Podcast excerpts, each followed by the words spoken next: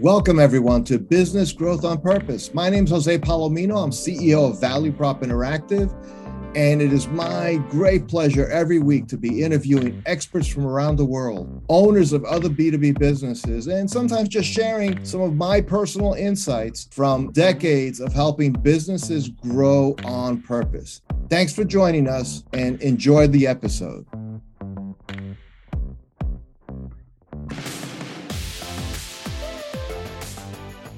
Welcome to our new series 20 Questions, where we dive into the top sales and marketing pain points we hear from B2B owners. If your sales and marketing have been stalled, it's time to break through with these 20 questions. Now to your host, Jose Palomino. Welcome, everyone, to another episode of Business Growth on Purpose. I'm your host, Jose Palomino.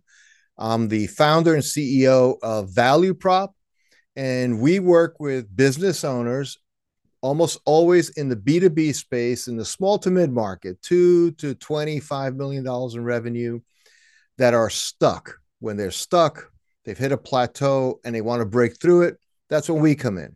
We come in with some really quick and and uh, detailed analysis on the front end to understand why you're stuck and how to get unstuck and what to focus on and then help people through that process. So we've been doing this a long time uh, well over 15 years, dozens and dozens of B2B companies we've worked with, several all the way through to where they've successfully exited as well. Uh, so good, happy success stories there. And if you ever want to see some of our work, you go to valueprop.com forward slash uh, forward slash successes, and you'll see some of that. So as we launched our show a couple of years ago, and we're getting close to episode 300 now, uh, we wanted to interview people who really knew a lot about the things that needed to be done to grow a business, whether that was marketing, SEO, analytics, uh, sales process, sales approach, mindset, those kinds of things. And as if you've been following the show for a while, you know I also take the time to carve out a couple of episodes to speak directly to you about things based on all the experience we've developed doing this always with a mind towards what we call our tagline is business growth on purpose. What that means is business growth done intentionally, things you can do, levers you can pull, decisions you can make to make growth happen. Uh, it's not just riding the tide. Yes, that's part of it. We can't control the waves, uh, but we can control how we navigate those waves. And so over those years, we've been asked a lot of questions and uh, so we said, Let, us think about questions we can ask, some detailed questions, all in the marketing realm. We're going to do a similar series in a while on sales process, but this is really about marketing, big M, strategy, strategic marketing, and the practical everyday things that are involved in marketing, things you might actually put a budget against.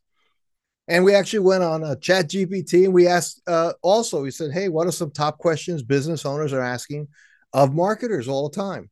Compiled a list of top 20. Prior to episodes, we covered 10 questions so far. We'll cover five on this episode and five on another episode. And if, as you listen, you think, well, wait a second, there's something I disagree with, or there's something I actually uh, think should also be covered. I'd like to hear what Jose has to say about this and what his experience and value props experience has been in this arena. Uh, anything like that, just drop me a line. You could always reach me at jose at valueprop.com. If you want to talk to me about your business, about the possibility of us working together, just go to josepalomino.com and that brings up my scheduler and uh, we can have a, an initial discovery conversation and see if there's chemistry there. If I understand your, your issues and I think it's something we can help you with. And if you have any questions of us, how we work, uh, our approach, all of that, happy to answer those questions as well. So let's get to it. So we're going to start our episode now. These are top questions that business owners ask of B2B marketers. And this is the next set, set of five. Here we go. Uh, what are the best practices? Next question we're answering. This is the 11th question in our overall series. What are the best practices for creating and promoting B2B webinars or events? Some best practices for creating B2B webinars or events. So I love webinars. We do quite a number of them ourselves. We do a lot of video content as well.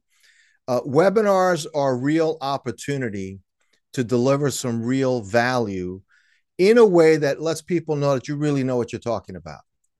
So, what a webinar is not as effective at in, in, in the B2B context is just telling people about how good you are. It, it shouldn't feel like a 40 minute commercial. It should feel like you're actually digging into a topic. And so you should ask your customers, hey, what would you, if we were to talk about stuff that you see us do, what would you like us to comment on, to maybe some best practices we could share with you? Anything like that makes a webinar worth watching. The other thing is record your webinar. Put it up on your website later, unless you're going to make money with knowledge. In other words, you sell, you're an expert and you want to sell expertise. For the most part, your webinars can be kind of evergreen on your website, allowing people to see you. Uh, if it's recorded, it could be put up on YouTube, it could be put up on all your social channels, and so on. So, one of the best practices is make your webinar retrievable, make the effort that goes into it something that is the gift that keeps on giving. Now, uh, I have a client that does a breakfast meeting, I think every other week. Uh, they deal primarily in the legal community and they help people around some administrative and financial issues in running a practice. And so they do this, it's like a 45 minute session, a little bit of open Q&A. They'll get 10, 15 people every time. And people don't attend the webinar, and that's the other best practice. Don't expect a webinar to immediately convert into business. Again, unless you sell a knowledge product that that's your purpose for your webinar. But instead, what you're trying to do with a webinar is set yourself apart, especially if you're in a category where there's a lot of competition. It's one way to set yourself apart. It's one way to educate your customers. It's certainly a way to put yourself in the best light. Now, as far as presenting a webinar, not everybody is a is a comfortable speaker, or some people want to just have a lot of slides. I'd say a combination is good. Like if you are the owner or you're the head of sales, make yourself shown on the camera like I'm doing now in this episode, and then you can share some slides. Uh, basic rules of PowerPoint presentations apply. Uh, don't make them very word heavy. Bullets, three or four on a slide that you then speak to, you add value to. In other words, the rules of an effective webinar are very similar to if you were making a presentation. You don't want to kill people by death by PowerPoint. So it should be interesting. And this will be true of events too, if you're speaking at an event and so on. Leave them wanting more. So, one of the things you want to do is say, okay, at the end of this session, what do I want my audience to know? What do I want them to know? What one central thought do I really want to get across? If it's, I want them to think I'm somebody they should call right away, you're actually not going to get there by aiming that as your goal, but rather eh, you're going to show them something about how to calibrate a piece of equipment, how to uh, a best practice and something they might do in sales, something they might do in accounting, whatever your profession or your service are is. Make sure that you are communicating something that's useful in that context. So I think those are some basic best practices. There's a whole other set of things you could do in terms of setting up a webinar and the technology and so on. Uh, Zoom is fine. You don't need some of the other platforms unless you really know you're going to get a very big audience. Uh, as far as Q and A, you can say, "Hey, use the chat. If you have any questions, I'll be watching it, and if I can answer it during the session, I will, or at the end." definitely leave room for a Q&A. Think of a few questions you've been asked, maybe not on that webinar, but in other interactions you've had with customers. So in case you have people that kind of are on the webinar, but aren't really the type of folks that want to key in a question or ask you a question, you could actually just uh, refer to, well, you know, in the past, or I've been asked, or here's a question from Larry. And it really is a question from Larry, just that Larry's not on your webinar right now. It's in bounds because the question is to really pull out from what what people want to know and giving you an opportunity to answer them. So, question 12 in our series, how, and this is a big one, right? How can I improve my B2B branding and messaging to stand out? Well, this gets to the heart of what we've done with Value Prop, right? Why we started the company Value Prop. Well, I wrote the book Value Prop. It's on Amazon, literally Value Prop. Palomino, you'll find the book.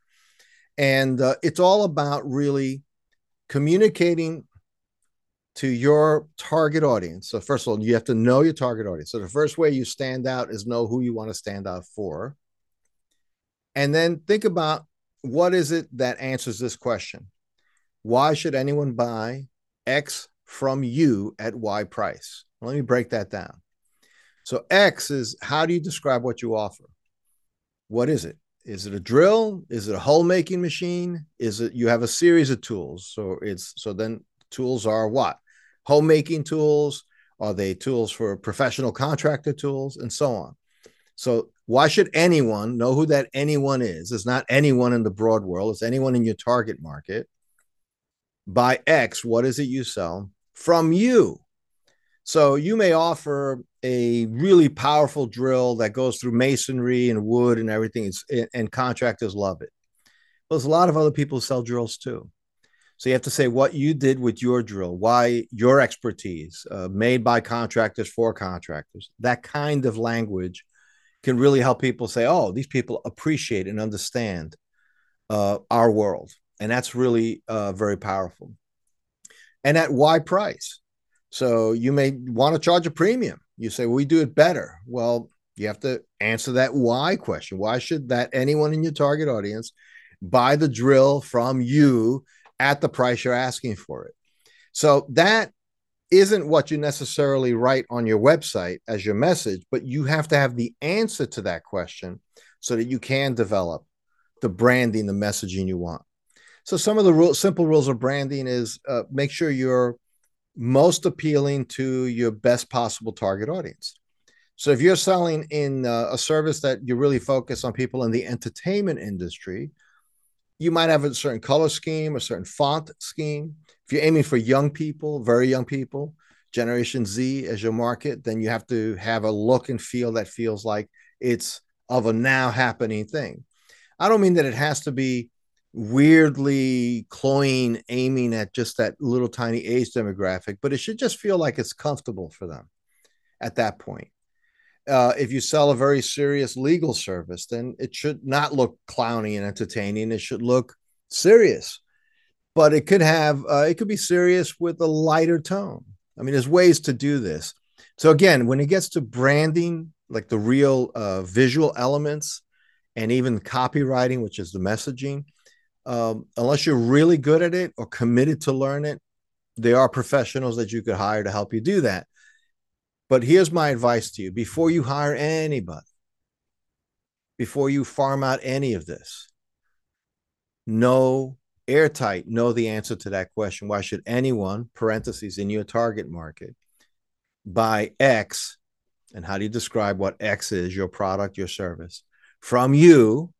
Why you're uniquely and specifically uh, a good idea to buy X from you at the price you want, that you've actually aligned it to the market, that you are premium. If you're premium, if you're the low cost provider, that's not always going to be the best position for you. But answer those questions, and then the branding and messaging will be much easier to construct on top of that.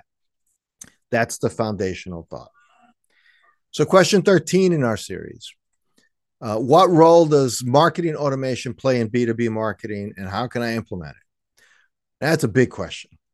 So, marketing automation used to be th- thought of as just a platform like HubSpot that would actually send out emails in sequence.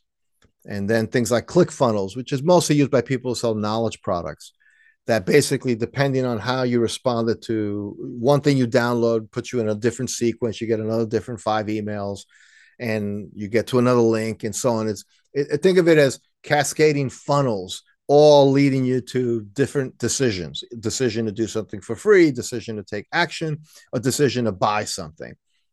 And so ultimately marketing automation is saying all those activities we like to put them someplace where we can manage it more readily.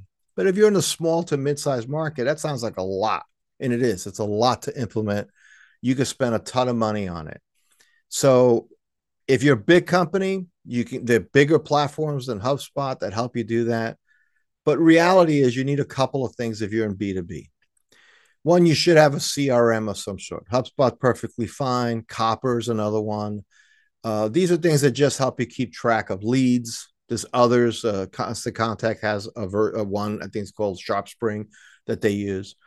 Um, these are all priced much more comfortably than something like Salesforce, which is a huge platform, very big, very convoluted, very appropriate for a bigger company. Not so much if you're like five person company or you have two salespeople and and two people in leadership who have to watch it. So think about the right size tool. Many of them let you try it out for free, but you're not going to learn enough there. What you really want is to find, if you can, in your circles, if you're in a peer group or any kind of uh, business roundtable, who's doing it. Find out how they liked it, how the implementation's gone. If uh, you'll probably hear what I've heard a lot of is like, oh, we made this investment in X platform, and I can't wait for the for it to expire because we're canceling it because it's a big waste of money. Well, it's not that it's a bad technology or a waste of money. It's unless you put the human capital behind it to take advantage of it, it's a waste of money. All right. So it's like if you have a delivery truck that costs you $75,000, but you don't make the ice cream to deliver, and you don't have people who want to buy the ice cream as you deliver it. Bad example, but just to illustrate the point, then it's a waste of money to spend $75,000 on a delivery truck. But if you are making the ice cream and you have customers on a route who are willing to pay for it, then it makes sense. So, what's the analogy here? How does it work out in marketing automation? Simply put, you have to think of the tasks that are repetitive tasks that you're committed to do, and if it can do it more easily for you. So, there are platforms that will help you stay in touch on social media. There are platforms that will certainly control email, that will even track your phone calls there's no lack of technology that will do just about all of those things. Here's what I think you need to do if you're a small company, by and large CRM, some way that you can record critical information on conversations you're having or somebody's having on your team with prospects and customers that actually let you create what's called an opportunity if you're in the kind of business that you sell deals you you know you work a deal and you sell it and that you can track the relative value of those deals over time. You can do that on a spreadsheet, but CRM makes it a lot easier. And it also makes it more visible to other people in your organization. Secondly, email, not just your Outlook or your Gmail, uh, but some automated email messages. And I strongly suggest that you have what's called like an auto, in the old days, they call them autoresponders, that you get an email address it goes into the database and they start receiving message one, two, three, four. And if you create 26 messages, you can have a year. Every other week, they get a message automatically. And everybody new maybe downloads a PDF from your site, gets added to the list. They can opt out, of course. You do everything properly with any of the platforms like uh, MailChimp and so on.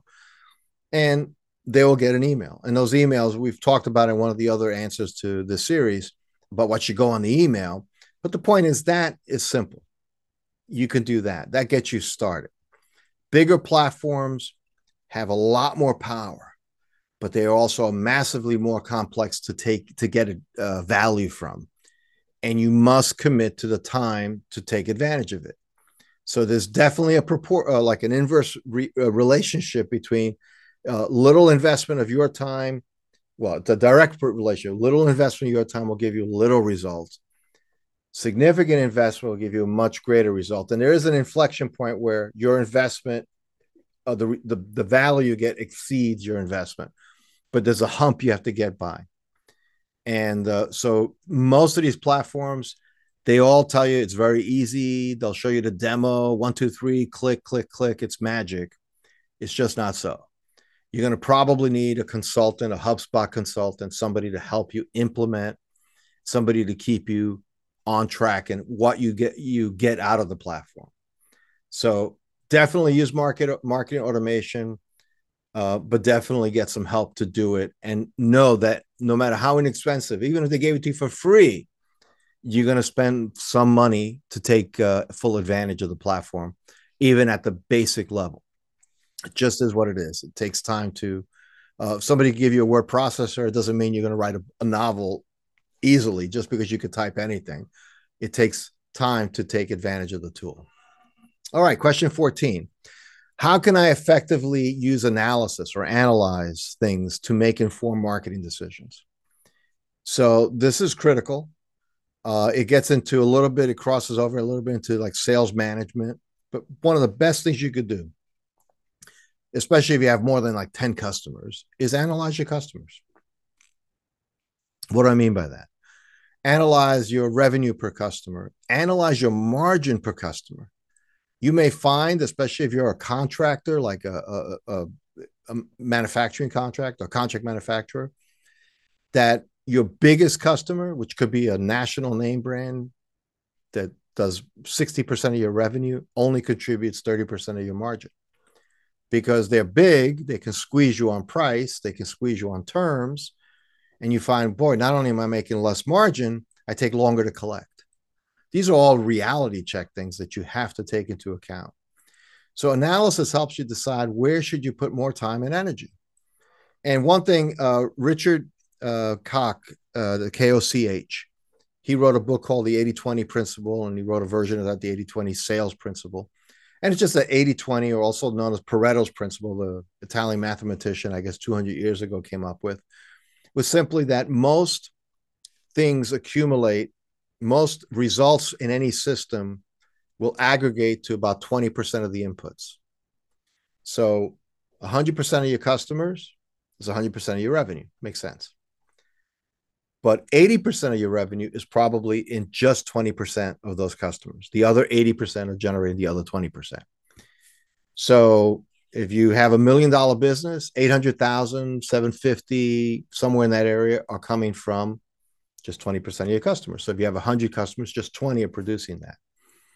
But this is also what they call in math a fractal principle. It means if you reduce it to till you get to where you can't reduce it below number one, it holds as well. Meaning, of that 20% of your customers, and I use the example of 20 that generated 800,000 in your million dollar business, just so you keep the example simple and round. 20% of that 20 produce 80% of that amount of money, the 800,000. So that's four, just 20% of 20 is four, producing about $640,000 of your revenue. So when you start thinking about it that way, you realize, oh, I have, and you don't go below that because it's too small. But if you had a thousand customers, you could probably do another round where it'll just keep following down till you get to the smallest meaningful number. But the point of this is that level of analysis helps you see that the, where your money is, and and I would say not just revenue. Do that exercise across gross margin. That's much more interesting. That's the money you can actually that that flows into EBITDA, and without it, you don't have it. So think about that. That's one thing you could do with analysis. And this is all spreadsheet work. Your CFO, if you have one, a controller, a bookkeeper should be able to help you pull this together. Other metrics that you should look at is if you're spending money on marketing. We talked about this. Um, we went into key metrics, which is question seven in the prior episode. Uh, it will actually help you understand uh, the money into your marketing process and the results you're getting out of it. So those are some things you can do to help you analyze. And, and what you're trying to do is to make some decisions. Where should I spend more money? Where should I spend more time? Do, I need to add somebody?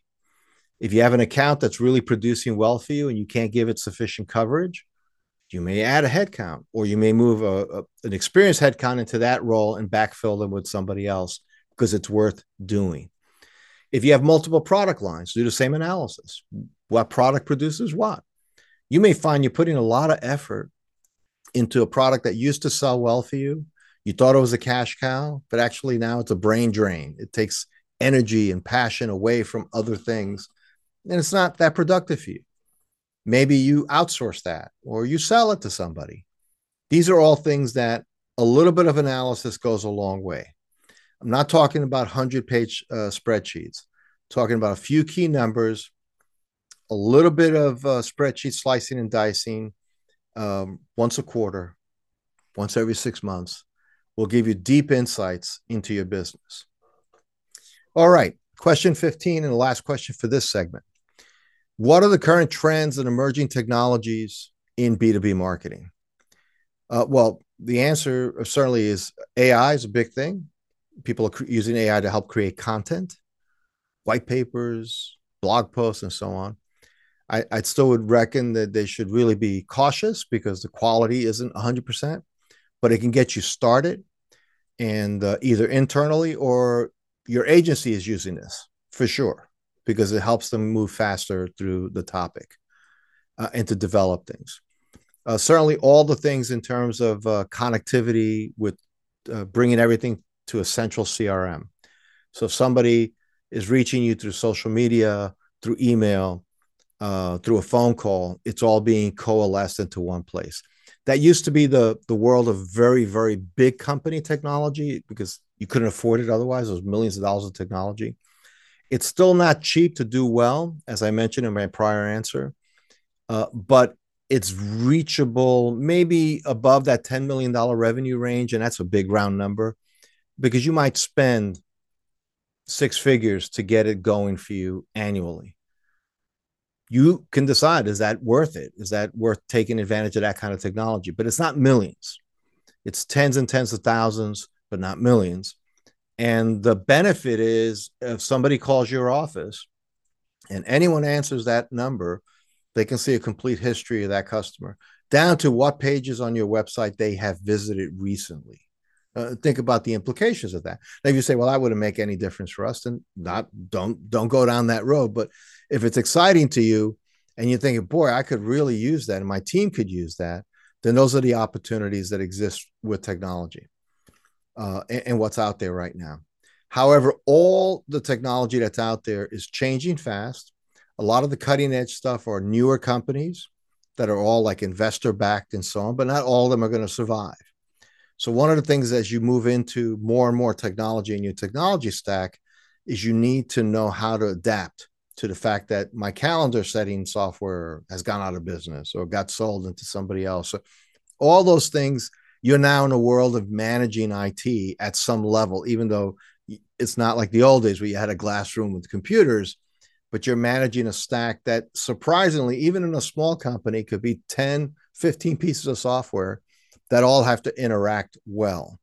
So you may need to outsource that. There's a lot of IT management firms now focus on the SMB category, or you may find somebody recent graduate of a local comp sci program. You're not going to keep them forever, but maybe you keep them for two years and they help you, and then you get the next one and so on. And that may be something you need if you're leveraging that kind of technology. I don't think you, in most cases, that you need that much, but you need some things: calendar setting, email, the basic stuff of like either uh, standardizing on the Microsoft product set for sharing documents and stuff, or use the Google Suite for the same purpose. Those are all things that work. And it goes without saying some, you know, accounting software and so on. But those are things that affect B2B marketing uh, greatly. It's visibility, it's access, it's streamlining steps. But there's still a big human factor designing the program, thinking through what you need to communicate, and coming up with good things to say. So, on that note, those are questions 11 through 15. Do listen to the prior two, uh, prior couple episodes that uh, covered questions 1 through 10. And next time around, I will cover questions 16 to 20. And uh, hopefully, these will be a helpful little repository of things maybe you've been thinking about that you wanted to get some insight from somebody who's been doing this a long time in the market with lots of companies, very much like yours in that small to mid market range in B2B. So until we do connect, and again, josepalomino.com if you want to speak to me, visit our website at valueprop.com, and certainly uh, subscribe to this uh, show, this Business Growth on Purpose. A lot of great episodes. These are ones where I'm talking directly to you, but we have lots of great guests all the time. There's a deep library of guests that have spoken across this whole range of B2B sales, marketing, strategy, company culture, and how that affects growth. Those are the kinds of things we cover here. And I would love you to just drop me a line. Let me know how it's been helpful to you. And is there anything I can do for you? So until then, to your success, take care. Thanks for listening to another episode of Business Growth on Purpose. If you like the show, hit subscribe and leave us a review to help other people find the podcast. And if you're ready to take the next step in driving intentional growth for your business, come check out what we're doing at valueprop.com. We've developed industry leading programs and systems to help B2B owners take control of their growth. Until then, thanks for listening to another episode of Business Growth on Purpose.